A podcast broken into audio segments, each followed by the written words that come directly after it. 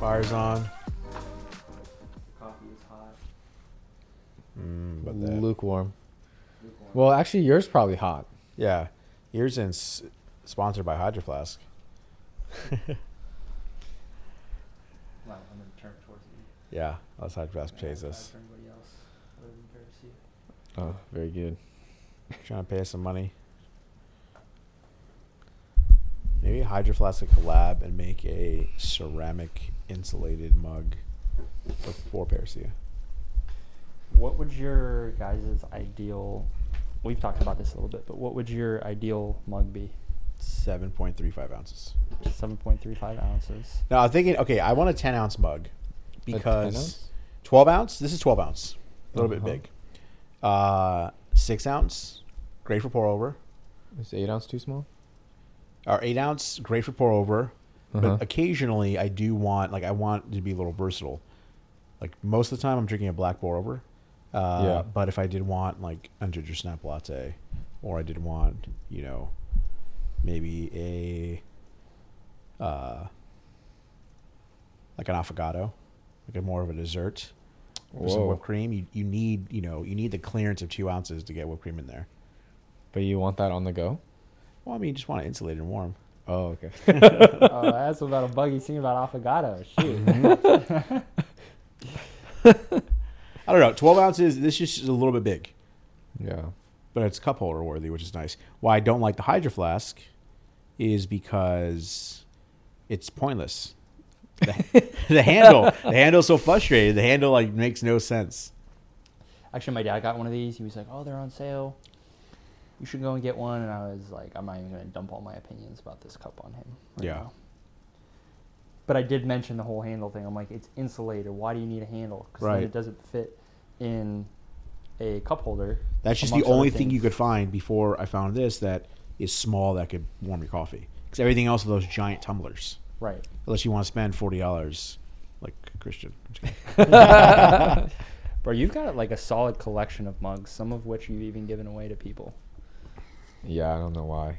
Why did I do that? He's living that single life, man. It's gonna be short lived. yeah. Time to pinch pennies Yeah. now. That's true. Yeah. The Quinto mug's pretty good, but that's Yeah. like that's like thirty five dollars. I think that's the I think that mug fits the best inside of a cup holder. yeah.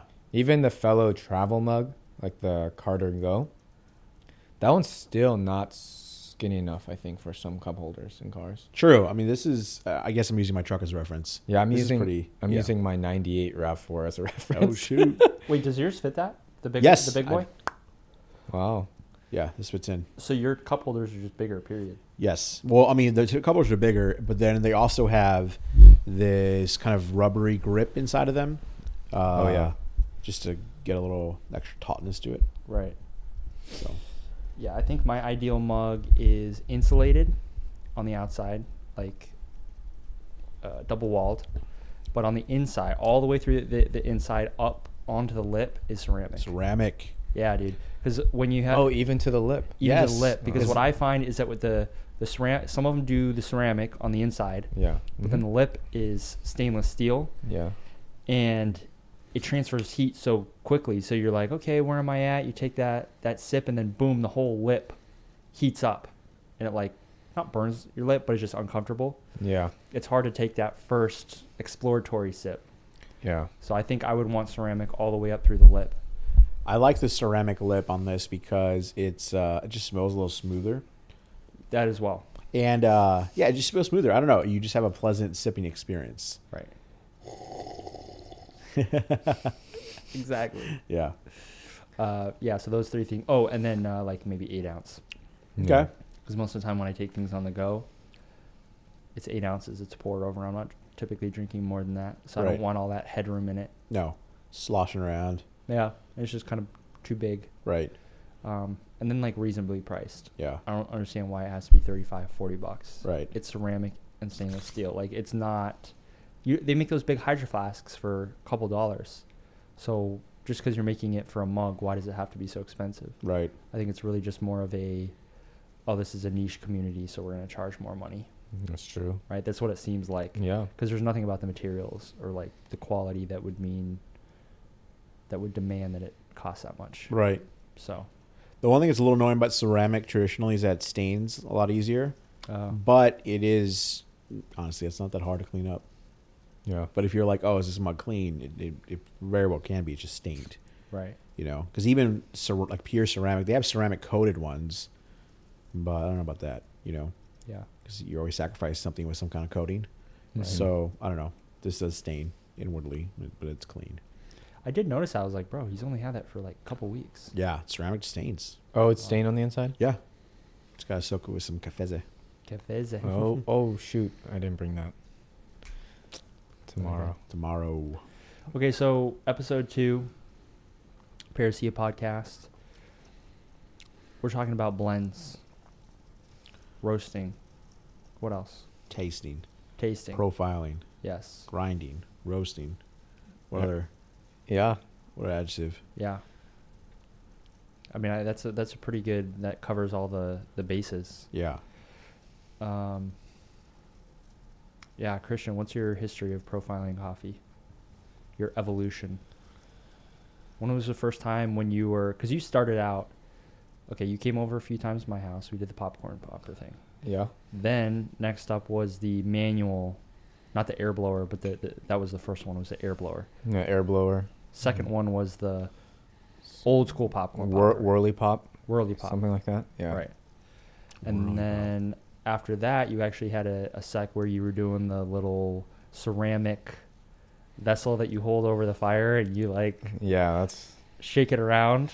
You could probably fit like 40 grams of coffee in there. It's hilarious. Like you, you basically have to roast like once every day or two days. Yeah, it's pretty. Like I mean, talk about the commitment to the craft.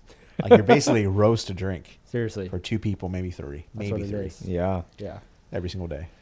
Then after that, he just jumped straight up to the Behmor. But at Yeah. what point would you say you started profiling? Mm, it's probably the Behmor. Yeah, I think if you want a profile, you need to have not only just time, but you need temperature readings, which are helpful. And when I was doing it on the whirly popper, I was just doing time and then like listening. There's some cues for roasting. There's visually, you know, it's going from green to yellow to light brown to brown. Um, and then you're you're smelling it, you know, it smells like probably grass at first, and then it begins to smell kind of popcorny Yeah, once you get to its development stage. Um, but after that, you know, it's like you really need temperature. So I knew people who did whirly pop and they just shot the thing with the temperature gun. It's like, ah, it's too much for me. My hands are cranking already. Right. I don't have a third arm. So I think, yeah, it's probably when I got the Behmor because Behmor had at least internal temperature on the roaster. Yeah. So on the Behmor, does it? It has a readout on it. Yes, you have you have uh, roast air temperature. Okay, so it's just the air temperature. Yeah, it's not. A, there's no probe connected to the beans. Okay, so then Um, well, you just kind of mentioned it, but compare that to the next step up, which is when we bought the coffee crafters. Yeah, and with the coffee crafters roaster, there is a probe provided. So we not only have air temp readout on the machine, but there's this probe that reaches the bed of the coffee and is, you know, physically touching the beans. I think that is the next. That's next level right there. I think that's what we need for real profiling, because uh, roast air temperature can vary based off of ambient air temperature and uh, the temperature of your beans. What's their starting temperature? Right now, if you're working out of a non-insulated situation, your beans can be like as cold as the air outside, or as hot as it is out there. So Right.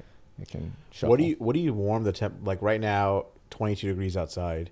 You're gonna roast tomorrow. Mm-hmm. Uh it's probably gonna be thirty degrees. The garage is probably fairly close to that. Yeah. So how what what do you roast or warm up the roaster to? Um, The air temperature. the air temperature, I like to see the air temperature get up to about um, 450 degrees. Okay, and then you're like, okay, that's and then but the air temperature and i've noticed this before once it around, hit around 450 uh, your bean probe which is just getting hot air at the moment would easily hit like 115 120 okay. now because it's so cold outside the probe which is in the roast chamber it'll like hover around like uh, 95 Wow. so it's it's being held back so i actually crank, been cranking up the heat a little bit more and anticipating that So even though you're getting 450 degree air, yeah it's so I'm- still like a 20 degree spread yeah just because it's so cold in that garage.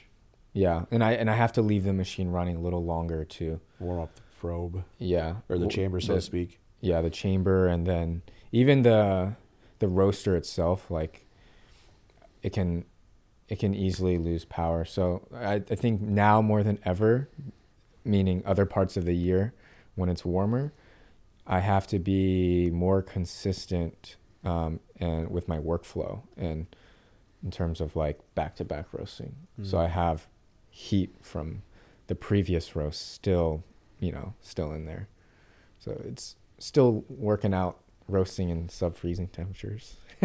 which is pretty awesome. I mean, we're, we're putting the limits of multiple things in the temperature. The espresso machine being outside in 25 degrees, Right. It's crazy. uh, just Yeah. water, the accumulator. I mean, we're we're living on the edge when it comes to putting the limits to these kind of commercial grade machines, Yes. Yeah. which has been interesting, but also nerve wracking.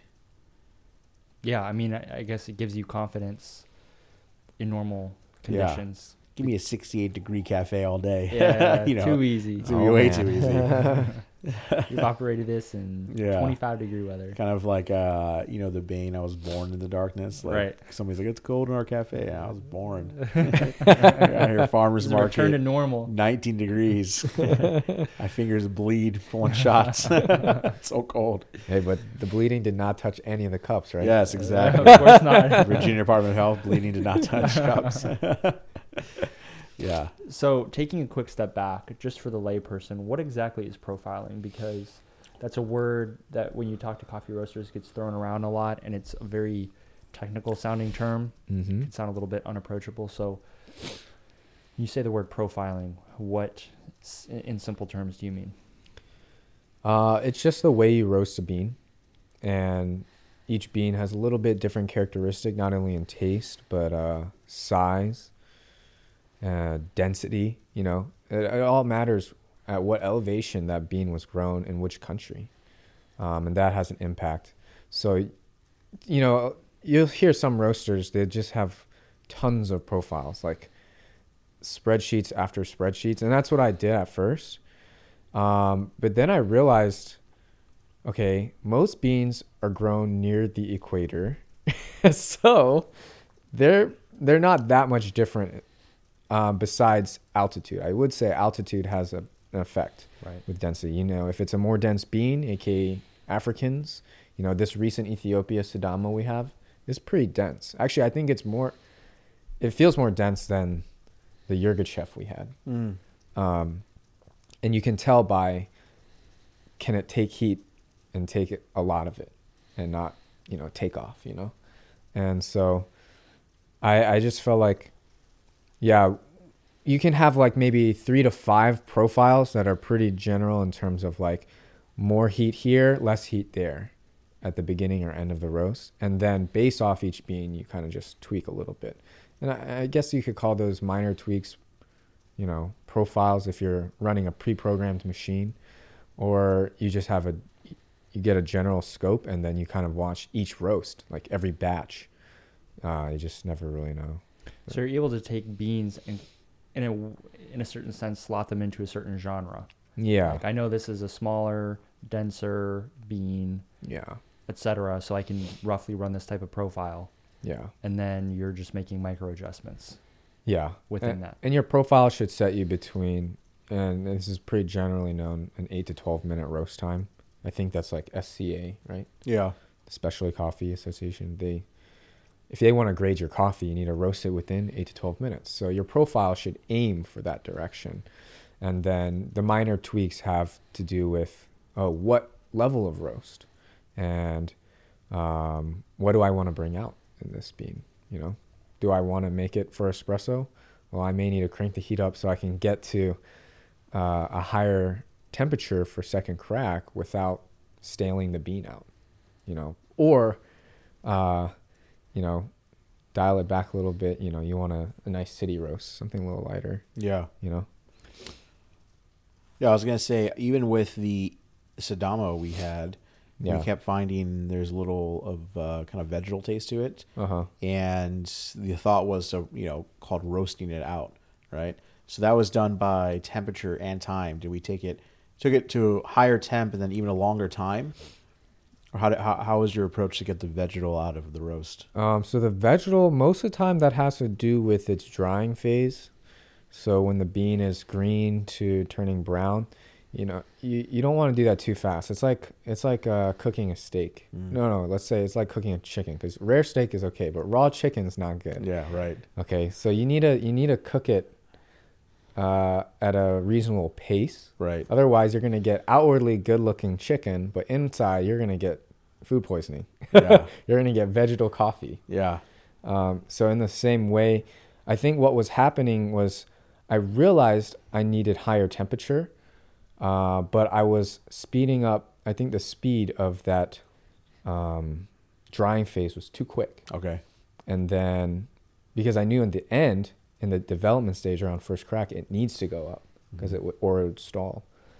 But then what I did was I slowed down the onset of the temperature, and then right around you know 380 390 so it doesn't stall out past that 400 degree first crack time I, i've been cranking it a little bit Mm.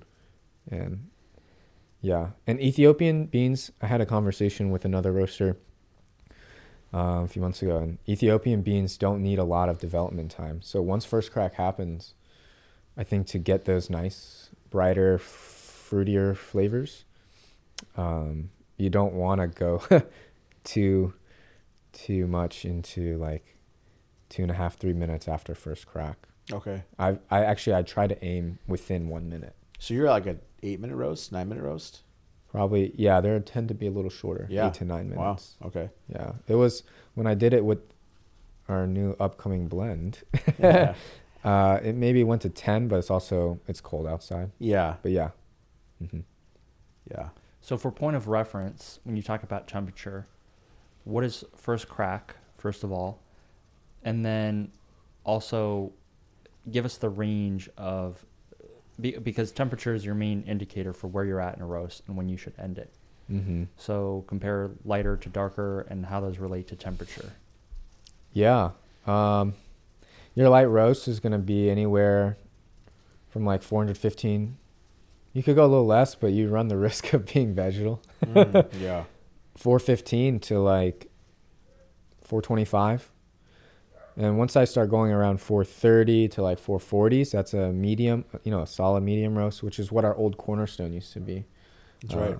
but then we wanted to touch a little bit more boldness and maybe caramelization from that cornerstone. So we took it then to second crack which for for us that's been around 455 um, and these two cracks are just indications of how much the bean has broken down you know first crack is just the initial you know release of all that water and energy reactions going on i wish i was more scientific but uh Right. It literally sounds like a crack. That's why it's it called. sounds like a crack it's- the beans are popping. yeah So yeah. they're like breaking open i mean they expand in size Yeah.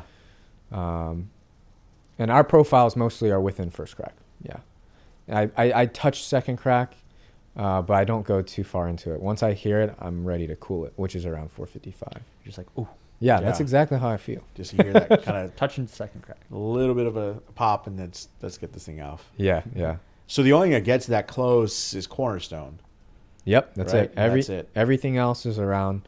The farthest out goes maybe 425, Yeah. right under 430. But I'm around 420 most of the time. We're taking that new blend darker than our typical blends, right? This new blend, which Yeah. is Ethiopia Sidamo and the honey process Colombia. Yeah. mhm. Uh, we're taking that to what? What's the temperature? I'm I'm aiming for like 430. Yeah. I took it last time to 426. Um, and the only reason why I stopped a little sooner because I was thinking of the Ethiopia. I Mm. didn't want it to. I still want those bright characteristics to come out in Right. the beginning. So, yeah, but my aim still is for 4:30. It's our goal. Yeah. I know you talked about when you worked at uh, Starbucks, they would take their dark roast to what by point of comparison? Third crack, bro. There's a third crack. There's a third crack. That's the bean screaming out of sadness. I mean, to, to be fair, some people really like. You're, you're going to yield. I call it the wet campfire taste, uh, just to be a little harsh. But some for some people that like that traditional, nostalgic, maybe '80s, '70s taste, that kind of smoky, dark cup of coffee, Yeah. you yield that. Why I think most people are now seeing that it's not the best way to go uh, is because there are individual characteristic and notes to every single bean, and you get to a point where you roast all of that out. Yeah, kind of like your that's right. analogy of you if if you you know let's say you did three different marinades for a chicken, Mhm. all right, if you burned that thing to a crisp, I mean you just all you're tasting is the burnt charred Yeah. chicken. you can't taste any notes anymore Yeah. of the marinades. So when you take coffee that dark, I don't know Starbucks logic. I remember in reading uh, in Howard Schultz's book Onward, uh, talking about going to third crack in far of its developments.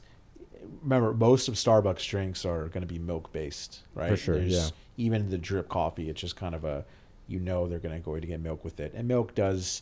You need something to break through that and cut through. Um, Mhm.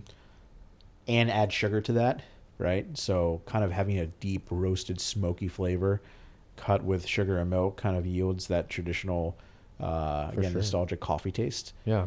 But ever since transitioning away from that, I wasn't a black coffee drinker for almost you know, 7 years of getting into coffee. Like that was not my first entry to coffee. My first entry to coffee was my grandpa giving me like we're out on a fishing trip, freezing, and like that giant forty ounce thermal thermos. you know, I was like, "What is this?" You know, black tar kind of coffee.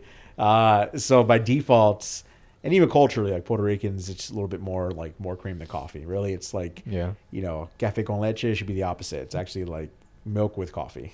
Uh, so Very sweet. yeah, exactly. Or or just very milky. Right? Just very very very milky. milky. Okay. Um, and because that kind of dark dark coffee doesn't really taste that good. I mean, there's nothing really nuanced about it. Yeah. So getting into more of what's considered third wave, Mhm. uh, you can get those notes with the lighter roast. And Starbucks has gone in the way of third wave for some of their lighter, but it's interesting. Even their blonde roast, so to speak, is still probably pushing our cornerstone levels, uh, which is their light roast. Yeah. Um, you know, it's just different different takes yeah. on coffee. But third crack, I mean, I can't even imagine what our coffee would taste like. I, I wouldn't I couldn't even imagine what it'll be to clean the roaster. It'd be like every It's two very weeks. oily, yeah. yeah, There's so much oils. yeah, Right. I, even just us going a little darker, yeah. I've noticed there's more smoke, which is normal. Um, Neighbors, And- that's normal. huh? Neighbors, that's normal. Oh, We yeah? smoke. the house is not burning down. and I just noticed our roasting chamber once we start going a little darker is a little yeah, more- yeah. When you when you're cranking out pounds of cornerstone, yeah, yeah, you get the cloud of smoke going. yeah. It's you know pillar of fire, cloud of smoke. That's what really we want. is. yeah, You roll up and you're like, what is going on here? what's here? going on? I, I think the Amazon guy came in the other day when I was like looking deep into the roaster and just I I turned I saw the truck but and then I saw the package but I didn't see the guy I was like I wonder what he thought I was doing Staring deep into this, yeah, roast. Yeah, our new blend coming out. That's very exciting. What are your Yeah. thoughts on that? That fact that we have a new blend, and why do why do we need to develop a new blend? Yeah, it started out as kind of a disappointment because we didn't get what we wanted to get out of the the two individual coffees. Yeah, our company motto, by the way, is "Happy Michael, Happy Company." I don't know if you knew that. Just just teasing. Just love teasing. You sound boy. like a diva. No, no, no, no. we need the extra. Like, hey, we could always do better. But we were all disappointed with the coffee. Yeah. we were. Yeah. yeah. Yeah, I don't I don't think one of us was like, "Oh, this is great," and the other two were like, uh, "It Yeah. sucks." Um, so yeah, it came out of trying to I don't know, get the best of these coffees. Yeah. It's like, who are you? Yeah. It really Um, was. yeah. Based on the notes. Yeah. Sidamo, I mean, we've had a Sidamo before and we're excited. Right. Yeah. Yeah. So then we just started trying to figure out how how can we combine coffees that we have into something that's really good. Yeah. And so so there was part of that, the blend, but then it was also how far can we push it in terms of um, darkness? Yeah. Because there was that that vegetal kind of taste. Yeah. I, I I think part of it was that Ethiopia, the, so the vegetal kind of flavor came from the Ethiopia. And I think part of the reason that we didn't maybe roast it as dark is because the stereotype is that because Ethiopia is very florally fruity traditionally, that you don't want to roast it very dark Mm. because it doesn't shine when it's dark Yeah. right? It, it kind of likes to be a lighter roast, but I, I think that's not always the case we're finding with African coffees. Yeah, you know, I feel like we need to take a trip to Ethiopia because I've heard of how they. I think Third Wave has a take on Ethiopia, which I think is good, but um, I I kind of want to have Ethiopian coffee roasted and made fresh by Ethiopians, like in the cultural way they do it. Have you heard it? Yes, we talked. I think we talked about this. We did. It was much darker. It's much darker. much they darker. they Mm. do it on a skillet, Yeah. and then they brew it in almost a way of brewing tea by immersion. Yes. and they th- keep in mind this brewing process has happened after the beans had just been roasted. This is like when we were first getting started because I think somebody was bringing up. One of you were saying, "Yeah, e- Ethiopians are lights." I remember hearing this a long time ago. Like, no, E- in Ethiopia they're dark. They're dark. Yeah. Yeah. And from what I've heard from people who've tried it, is it's not as bitter as we think. I think maybe the process and how they do it is a key. Uh, because I've had dark Ethiopian that was just shipped back, not sure when it was roasted. That was a little weird in the way Right. we brew it. But I think the way they brew it and the way they do it, I've heard it's almost as light as in drinking black tea or something. We need So- uh who, who's the the in the Joe Rogan podcast? He's like, bring that up on the screen.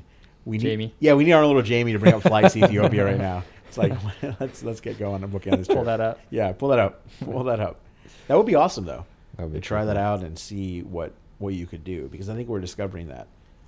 Yeah, the interesting thing with coffee is that a lot of the regions that grow coffee, they don't have as a sophisticated, quote unquote, coffee culture for brewing the coffee that they produce. Right.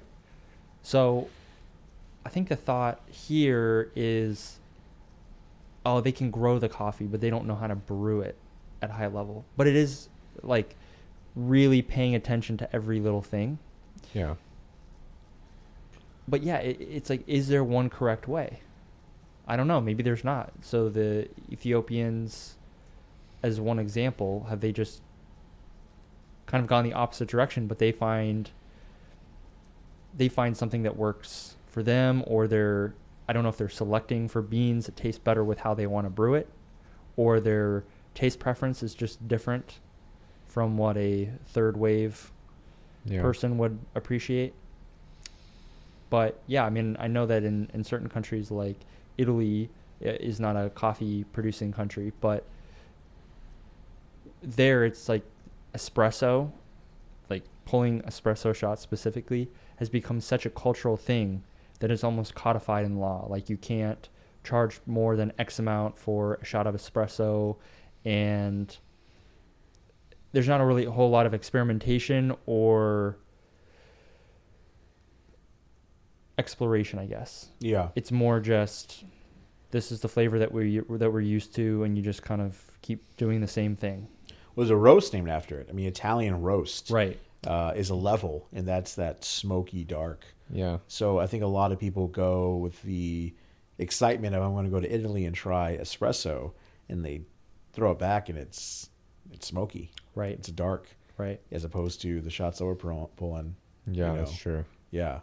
Yeah. So I would definitely. I'm with you though. I would like to try the best version of traditional Ethiopian Yeah. made coffee. because even within Ethiopia, I'm sure there are people that it's even here. You go to somebody's house for cookies. One person like puts a lot of effort and they've thought about every little ingredient that they put into their cookies. Another person doesn't really care. They're just using a generic recipe. Maybe that's not the best example.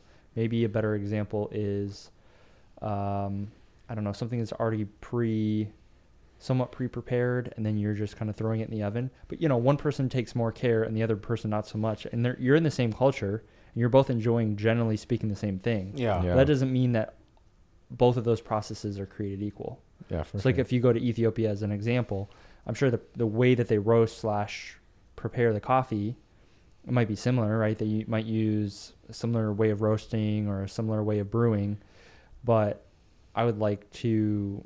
It would be interesting to try somebody that does that method, but has experimented a little bit and they're a little bit particular about it, yeah, just to see the best version of that way of brewing. There will be like their own cultural second wave. Yeah. You know, like they're they've taken it to a different kind of niche level. Yeah. Mhm. But even every culture, I mean, Turkish coffee, uh, Vietnamese coffee, it's just kind of ground in yeah, what they've been doing for a very long time. Personally, not my cup of coffee, you know, Right, but right. uh, they love it. Have you ever Yeah. had Turkish coffee that you like? No, and I I went to in Tempe, Arizona. Right, there's that actual Turkey uh, Turkish restaurant. Did I go there with you? Uh, I think we might have gone. anyways, I remember ordering like the traditional Turkish coffee there. Um, it's an experience. It's kind of cool, but yeah, I always get to the bottom, like how much of them, how much of this am I supposed to drink? soot. Yeah, Yeah. because it's straight up Yeah, sooty, gritty. Yep. So, I, I don't I don't know if it's far to say thousands of years, hundreds of years at least. Yeah, If not a thousand years. right. I mean, maybe pre-Ottoman. Probably I don't know. another time, another podcast. History of Turkish coffee as their t- conquests through modern day Europe. Right. Uh, but yeah, I mean, kind of going back to that, that even these long-standing uh, coffee brewing methods, roasting locations, or uh, farming locations, they, they have their ways. Mhm. But it'd be interesting to taste the best version of that. Right. Put a different spin on it. Yeah. Yeah, and circling back around, how much of that, just as one example, darker roast Ethiopian, can we bring into what we're doing? yeah. That's Just right. keeping that in mind, because sometimes you can limit yourself unintentionally. mm-hmm. just because you know there's so much information uh, that goes into buying, roasting, brewing coffee that sometimes you're just looking for. Okay, well I know this, so I don't have to worry about it, right? Like I've kind of got this aspect figured out, right? You don't want to have to analyze every single bit of every single coffee every single time you're doing anything. Yeah, yeah. But in the process of doing that, although that is somewhat necessary, you can kind of unintentionally not even experiment in a whole other part of the spectrum, yeah. you know? So I agree. eh, just like going back to the Ethiopia, maybe you don't even try taking it darker even though it might be really good dark just because you're like, well, it's an Ethiopian, so it'll probably be better lighter roast Mm-hmm. but yeah so circling back to the to the roast i mean that's kind of that's essentially what we ended up doing is that Right. we just we wanted to find bring something out of the bean because initially it wasn't it's not unpleasant it's just a little bit mellow mellow to the and some ethiopians can be mellow but it was mellow to the point where it was not really exciting to drink Right. didn't really have a whole lot on the start or the finish because sometimes you'll get coffees that have one or the other Yeah. right? Like there'll be kind of a nothing burger at the beginning, but the finish is really interesting, or vice versa. Yeah. But this was kind of neither. Yeah. It's just a not it, good taste, but just not an exciting coffee. Yeah. You know, so unless you're gonna wake up every day and mix it with something else, Right. like, all right. Right. You know, no evolution there. Yes. I thought you were gonna say wake up every day and not have an exciting life. Yeah, just wake up every day and just be depressed with your cup of coffee. I- yeah. So I mean, and what's crazy? Okay, what I like about the blend the most is the fact that individually, both of these coffees had nothing going on. You know, whether it was the honey processed or the Sidamo, by themselves, you're like, eh. And yet combined, it makes a whole different taste profile. They For both have a, a unique start in this blend, and then a unique finish that you can't almost pinpoint when you. It's not like oh that's the Colombia because the Colombia doesn't have that by itself. It only gets brought out when you mix it with the Ethiopians. Very interesting. Yeah. You know, because a lot of times with blends, you're like the Los Hermanos blends. You know that's the Acevedo. Like that's the Acevedo shining through, or you know this was the Supremo coming through, or Yeah. whatever it may be. This one, you're like, I don't know what this is. It's it's two things that didn't have anything unique by themselves create something brand new. Yeah. yeah, it's definitely a good example of being greater than some of its parts. Yeah, Because some of its parts, like all the little parts on their own, there's no indication that it would be really anything. yeah, But you put them together and you get something that is, yeah, oddly interesting. It's like Right. they both allow the other to be what they were meant to be. yeah, exactly. if that makes sense. yes, Because I mean, we uh, have been calling it the PBJ blend, yeah, and it has the peanut butter, which I'm assuming that's coming from. The, I think it's coming from the Colombia. right. Which you assume, Yes. when- we could probably say it is, Mhm. but then you taste peanut butter with the Aponte by itself. hmm Eh, Yeah, it's weird. yeah, it's weird. and then jelly, Yeah. right, the more of a sweet fruit Right. that would traditionally be more of Ethiopia, but you don't really get that when you're trying the Ethiopia on its own. Right. So it's Yeah. this bizarre thing where somehow when you put them together, they release flavors that are not there presently Right. on their own. So peanut butter and jelly and this new to be named blend, currently PB and J. Right. yeah. Yeah. It's really good though. I mean, I, I, I really enjoy drinking it. Right. Um, how how have you made it so far? Like brew method? My main brew method on the daily is AeroPress. Aeropress. Okay. Yeah, so I just do the inverted. I think it's like one, thir- one to thirteen ratio is what I end up doing. Nice. So I'll do like fifteen grams to of coffee to f- uh, two hundred fifteen grams of water, and then press it after two minutes. Yeah, and we've been doing here either Chemex or V60, one to fifteen ratio for both. Okay. Cool. It'd be nice to get in the niche to try just random shots of different things. That would be fun. Because again, we don't know what we don't know with even espresso. I think there's a whole world to discover. Espresso is kind of exactly the perfect example of what you're saying earlier of this is how it is. Don't change it. Mm-hmm. because you go to a lot of coffee shops and except for the one in near North Northern Virginia, Rare bird. yeah, rare bird of like trying different ways of brewing espresso or Mhm. pulling espresso. Not the Yeah. way itself, but the type of coffee you're putting through. Mm-hmm. Uh, because you might think like, no, you can't use a light roast for espresso. You can't. It's against the rules or whatever these unfound rules. Right. Uh, yet we we found like Bali shots, for example, Dude, volley shots. are the way to go. It'd be Yeah. interesting to do a PB and J shot. I mean, who knows? Who knows what kind of shots we're gonna pull? Yeah, and I, I think if we're really exploring espresso, we can definitely get into some really creative stuff there because I think espresso in itself has a lot to offer Yeah. that people don't know about. There's just a concept that it's just going to punch you in the face. Um, and yeah, maybe Sometimes it that. slaps you. in the face. Yeah. yeah, Sometimes it caresses you. Yeah, yeah, yeah, like that one from Rarebird. What- Right. Do you? What kind of bean was that? Was that a Kenya? It was oh, it was an African. I don't remember if it was was Ethiopia an- or Kenya, but it was yeah. It was an African espresso shot, and it really like caressed all three of our faces like, somehow. Just sitting there like wow, Oh. I just feel warm and It was- cozy. it was really good. I Didn't want this to end. Yeah. I mean, because some espresso you kind of do want to end. Yeah. You're like down it, and you're like, ah, I got. Yeah, it's like taking Yeah. a shot of whiskey. yeah, exactly. and and those are the ones you'd want to mix with milk. But Right. these are the ones um, where we're exploring. You can really appreciate something really focused and Yeah. nuanced about these other lighter roast coffees. Well, that's that's the cool thing I think that is unique about espresso, but does get overlooked is that because most people are used to the milk drinks, Yeah, not just right. milk drinks, even with flavor shots, right. those are always the big the big sellers. Yeah, And even when I go to a coffee shop, like those type of drinks are something that I don't ever make at home. So yeah, I'll get a cappuccino. So I can enjoy it for a little while, but I get to enjoy the the steamed milk. But espresso really, if you do give it an opportunity like to use unique coffees rather than just an espresso blend, yeah, it squeezes any unique notes yeah. that that coffee possibly can have and condenses it into two sips. Right. yes, So you get like a very clear picture of what's going on with the coffee. Right. Whereas with pour over, you get some of that, but it's over the course of 20 sips. Right. yeah. So it's a little bit more diffuse. So that's the fun thing about espresso is that a lot of times you know maybe what kind of might be there, but then when you take the shot, it's like, boom. Right.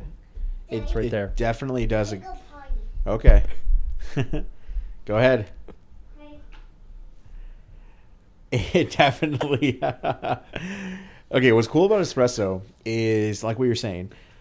You know what would be interesting to do is SCA has their cupping method. Uh-huh. It would be interesting to have a espresso based cupping. Now I know practically, I mean, you would just be wired drinking, Sure. tasting. I mean, it is a sip. Yeah. One sip is all you need. So if you tasted ten sips, Oh yeah. uh, Or you can do the triple S method. Just uh, what is it? Sip, sip, spit, swish, and yeah, spit. Yeah, exactly.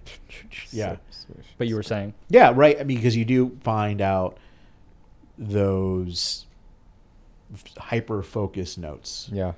that you're not going to get, or you it evolves slowly over a pour over or another brew method. right? Yeah. So I think espresso is overlooked a lot of times. It just Yeah. becomes kind of a, a staple to a typical cafe because it's such a milk based business, Yeah. whether it's you know dairy or oat milk or anything else. Um, but I think they have a lot to stand on their, themselves Mm-hmm. if you do it right. Right.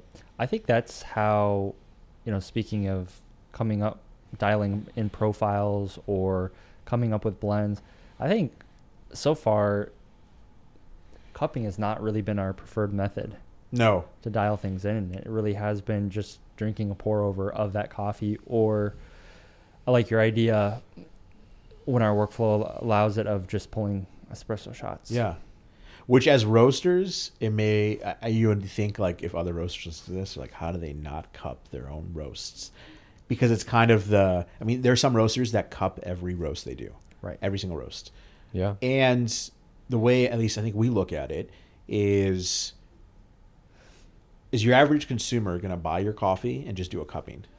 They're not. You're gonna. We want to make sure this tastes great when you are doing it through your prefer your preferred brew method. Yeah. And sometimes a cupping could show that, but a lot of times you're not going to know what's going to taste like a Chemex until you taste it as a Chemex Yeah. or a or a uh, any other pour over method or Aeropress. You just got to taste it. You know, Right. cupping kind of shines on certain notes, and it's a great overall view of the roast itself. But as far as your everyday consumer, it's not as warranted, at least in our opinion. What do you think, cuppings? Should we do? I mean, I'm not opposed to doing more of them, but The odd thing to me about cupping is that traditionally you do it very soon after roast, Yeah. which is very odd to me because we know with some of our coffees, they don't really even come alive until three or five days after roast. right. It's just very strange to me that you cup so soon after roasting because a lot of times, yeah, it takes that extra time to really, in a sense, reveal itself. Yeah, within 18 hours. Yeah. Th- That's kind of That's what so soon. The SCA. I mean, w- take the Adamo. You think 18 hours is going to allow enough for that to really mature? No, No. no. Yeah. I We're starting our own coffee association. Paracia Coffee. Association. Paracia Yeah. Coffee Association. We pull shots. Yeah, We do pour overs. that's it. That's it. Forget your cupping. Get your cupping. What? Yeah. Okay. What I am interested in is Mike's idea of having the atomizer. Mm. So something that takes a liquid and atomizes it onto your tongue. patent pending, by the way. Yeah. you heard it here first. Um, Wow. Pouring an espresso shot in one of those. dude, that would Yes, be wild. I mean that would be I like think- a mist Yeah. of flavor. I'm I'm trying to even imagine what that would taste like, but I, I just am so intrigued by that because okay, is it as traditional? No, but for, if, if it's just about slurping, like when you cup, you just slurp because you're trying to infuse it with oxygen so that you can better taste it. An atomizer seems like the perfect device for that, Yeah, and to do more, infuse more oxygen than you would be able to when you slurp right. Without choking, without choking. because yeah, you can only slurp so much without inhaling it. You know, Yeah. into your lungs. Plus, Um, you look like a tool. Yeah, and And sound. slurp. and the sound. Yeah, Yeah, it's like that. Some some people are chirpers, some people are slurpers, yeah. you know. But yeah, so I'm interested to see what that would, what that workflow would be like. Yeah. Cupping to me is is almost become what has happened to wine, where there's a lot of this this air of mysticism around it that makes it sound like, oh, this is a 95 points, and here's why. And there, I'm sure there is merits to that. But Yeah. again, your everyday consumer who even enjoys wine, you, you're going to go for what you like to taste. I mean, Yep. at the end of the day, you can only you only like what you like. Right. That's you know, true. sometimes you could be taught and uh, experiments, but you don't like it, you don't like it. Yeah. So we want you shouldn't be. This was scored this, therefore it has to taste good, and then you feel bad if like, well, I can't taste the difference. You know, like that's a 95.1 don't you know? Like I like this eighty-nine. I'm sorry. Right. You know, like right. Well, then, even in terms of for our for our own sake, like quality control, making sure that our roasts are where they need to be, yeah, or in determining on how to buy coffee. I don't know if I'm really wed to the idea of we do this just because this because we do this. Right. This is just way like why can't I find a better way yeah, or a way that works better for me? I don't see why everybody has to do the exact same thing. I understand the benefits of standards, I suppose. Mhm. You know, of grading coffee in a certain way. Mm-hmm. Yeah. Um, although even grading parts of grading in certain regions are a little bit of a mystery to me. Um, Well, they have their own individual. We see the Honduras. right. The Honduras grading method is so subpar that I mean, you get rocks in your beans sometimes. So Yes. yeah, Yeah. And then like if you're grading based excuse me. If you're grading based on size, okay, that has some relevance, right? Because like as a roaster, if you have a large variation in the size of the beans, Mm-hmm. then some of them are going to be over roasted, some of them might be perfectly roasted. If you have really big ones, I don't know, maybe they're under roasted.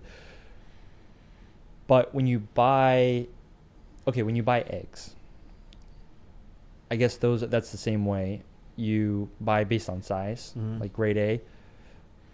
But it's a little bit weird because it's not necessarily a matter of quality. It, that that doesn't say anything about the flavor of the egg. right. So, like with coffee, when they grade it, it might be more. Um, what is the word? I'm not separated, but um, Sorted. sorted. Yes, it might be the, the the sorting process that they did is more sophisticated in one place than the other. Yeah. Um, but it really doesn't say a whole lot about the flavor necessarily. Right. That's kind of something that I don't know if you can ever truly rely on somebody else to tell you that. No. Mm-hmm. Beyond tasting it yourself, Right.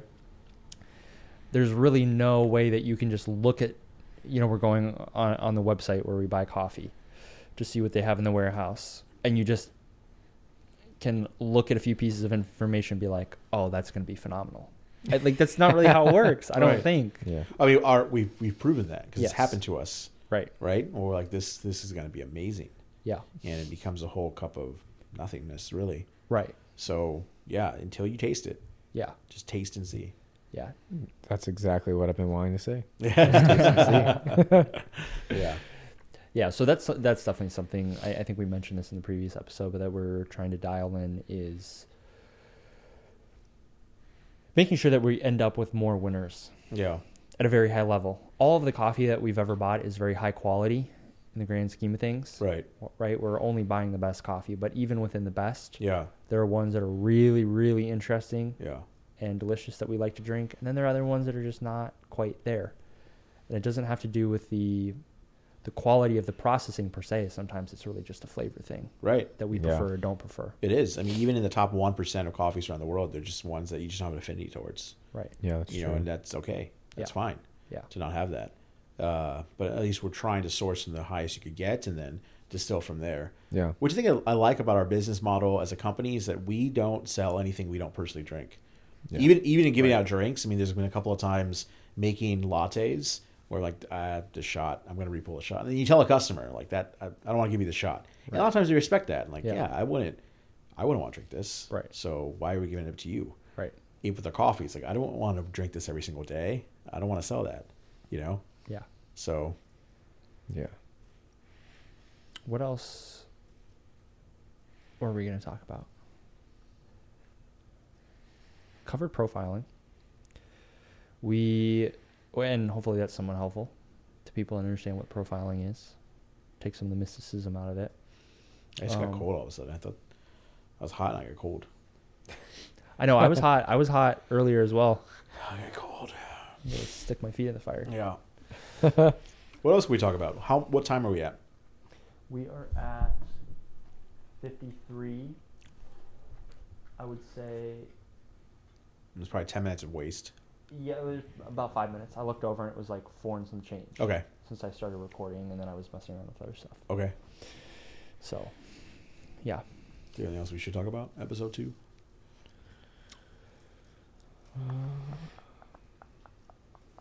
Roasting, profiling, blend development. Called out the SCA. Shoot. Why do we have to do this? Oh man. We're gonna get denied our application. Uh, Yeah. I don't even think we're going to be going in the next few years, anyways. Yeah, maybe. Yeah, it depends on what city it's in. Yeah, the only one Christian's gonna go for us. Only, vac- only Our vaccinated one. Yeah, he's our our liaison to the vaccinated world. Can't get anywhere. Even all our coffee trips is Christian, Yeah. Christian and Charlotte. Hey, we're in Colombia. Michael and I are like, dang it, can't go anywhere. You're getting ex- Parasina expense paid trips yeah, to the world. to the world. You can't travel. I Yeah, want to be yeah. Uh, yeah. Okay. So we talked about profiling, roasting, the new blends. Should we hit? Uh, I don't know. Five or six minutes on the trailer since we debuted it this last farmers market. Sure. Okay. Yeah. We want to start with that. We could talk about uh, that we we brought it. We're almost done with it. We're excited. What does that mean for somebody who's in the RVA area? yeah. What to look out for? Right. Yeah. Yeah. So yeah, last thing we could talk about is the trailer. This past week, uh, weekend. Well, yesterday. Yesterday. Yeah. Today is Sunday. Yeah. We finally were able to use the the trailer as a transport. Yeah. Espresso one. Espresso one, rolling in hot.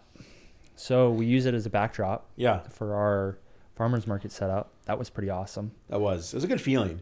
I mean, we've been working on that thing. When, when do we get it? October. Uh, Right. And Yeah. then it's like finally being able to put the Paracia decal on it, put the Paracia coffee, you know, words on it. The decals make such a big difference. It does. It just finally Yeah. feels like this is something that's happening as opposed to this never-ending project. Well, and also before it looked like this utility trailer that is just oddly painted in very specific colors. Right. yeah. You're just like walking by, you're like, why would somebody paint a trailer like that? Yeah. It's so oddly specific. Right. You know, blue borders, off white. Huh. Okay. Yeah. You throw the decals on, it's like, oh, boom. Whole thing Yeah. ties in. Yes. Full of meaning. That's Yeah. right. So So we're close to like making it operational. So right now it's a backdrop, and soon we'll be serving out of it at Bryan Park Farmers Market, um, and then bringing it around. I think our target is those of you familiar with RVA, like the West End area, uh, Short Pump area, so office parks and just main kind of veins of the city. Because there's not a lot of good coffee options out towards the West End. You know, you have maybe one or two decent coffee options. So it would be nice to kind of bring that out to your everyday consumer who can't roast or uh, make their own coffee at home to that level or can't make it out to the farmer's market. right. So, Yeah, I, I think just loading all the equipment in there, driving it somewhere, unpacking it, just you, you, that, sounds so basic and I don't know, in a way boring, Mhm. but it just really took it from theoretical to possible. I mean, we we literally risked a serious injury every weekend putting that thing into the truck. Yes, I lifting in a in a like a espresso cart. over 100 pound espresso cart plus a 220 pound espresso machine. Yeah. Well, that was kind of its own separate thing, but Right. lifting that up into a tailgate Yeah. is just crazy. I thought my knee was going to blow out any second. Yeah. Really? Oh man. Yeah. It was a whole thing every week when we had to lift that beast up into the up into the bed of the truck. Right. I mean, just two. And then even the farmer's market, three. It's not easy, three people, but it's a little more manageable. Yeah. Uh, so just having to go from that to a, you know, seven inch. I will say it gives me a, an increased appreciation for the trailer Right. and what it means and Yeah. motivation to finish it so that I don't ever have to move that again. Yes. You just leave it in the trailer. Right now, it's sitting there Oh yeah. in the trailer, which is pretty awesome. Yeah. Getting snowed on. Yeah. But yeah, super rewarding and we're on the home stretch. We just have to finish half the walls. Half the walls are more or less finished. And then basic lighting. And then we're really in a space where we could operate out of it. Yeah. Mobile cafe yeah. coming to you soon. Yes. Super exciting. So probably what on Instagram slash Google, just post updates on where we're going to be ahead of time. Find our our you know stride so to speak, and then see what areas make sense, and then post them. You know, Tuesdays will be here, Wednesdays will be here. It, it's going to be a trial and error for the first few weeks Yeah. until you really know. But once we get some consistency, that's going to be exciting for someone who is like, oh, I got a few minutes. Let me just jog over or Right. drive over real quick Yeah. and grab some Paracia. I want to incorporate, and which we talked about this, a way to even order ahead of time. Um, I think Square gives you that functionality, so Okay. then someone could just like literally queue up an order, uh, or if they want their bags ready to go, that'd be pretty awesome for somebody who doesn't like, oh, I got to go and at the park and then walk up. It could just be like, I'm going to be there in five minutes. Yeah. Well, can yeah, and it can help us manage manage our time. Yeah, You know, because we can plan ahead a little bit. right. Because what you realize when you get into the re- re- the retail part of it is that rushes are a thing. Mm-hmm. You know, a lot of times it's not just overall volume over the course of a day or half a day. It's really just managing rushes. Right. So the more you're able to smooth those, you know, whip this, you know, smooth the whiplash, I guess you could say, the more effectively you're able to relax a little bit, have a good time, interact a little bit more, and not just be totally smashed. Yeah, cranking out machine and have no interaction with the consumer. Yeah, Yeah, it'd be nice to have a great conversation. Yeah. Yeah. that is one thing I I do miss about just doing straight up pour over is that it's a little bit more. You just have your head down, making people drinks Yeah, on the espresso machine. on the espresso machine. As opposed to you're kind of forced, not forced to, but just time. It's it's a two and a half minute process, three minute process that you're just sitting there in front of someone. So it's great to have conversation, teach someone Yeah. about the process. With the espresso machine, you're not it's looking not up. as no, you're not you're Yeah. not looking up, but it's not as much of a shared experience type of thing. Right, they can't really see what you're doing too much in the end. No, and it's like very, in a, in a sense, it's very technical Yeah, rather than handcrafted. yeah exactly. I mean, they're both button. handcrafted. But Yeah, nine bars of pressure. yeah, and you're just like, why is this shot pulling so slowly? Come on. What's going on? You know. And Just wigging out meanwhile, they're on the little other side looking at the reflection on their. Yeah, on the yeah. chrome. Yeah, exactly. Yeah. Awesome. All right. That's the end of uh, episode two. Hope everybody enjoyed it. See you next time. Don't sound so excited about that. that's that's it. Listen, I have to think very hard about what I'm going to say. Things things will just fly off the top of my dome like they do for you. Okay. Yeah, you just gotta. You close out the episode. Yeah.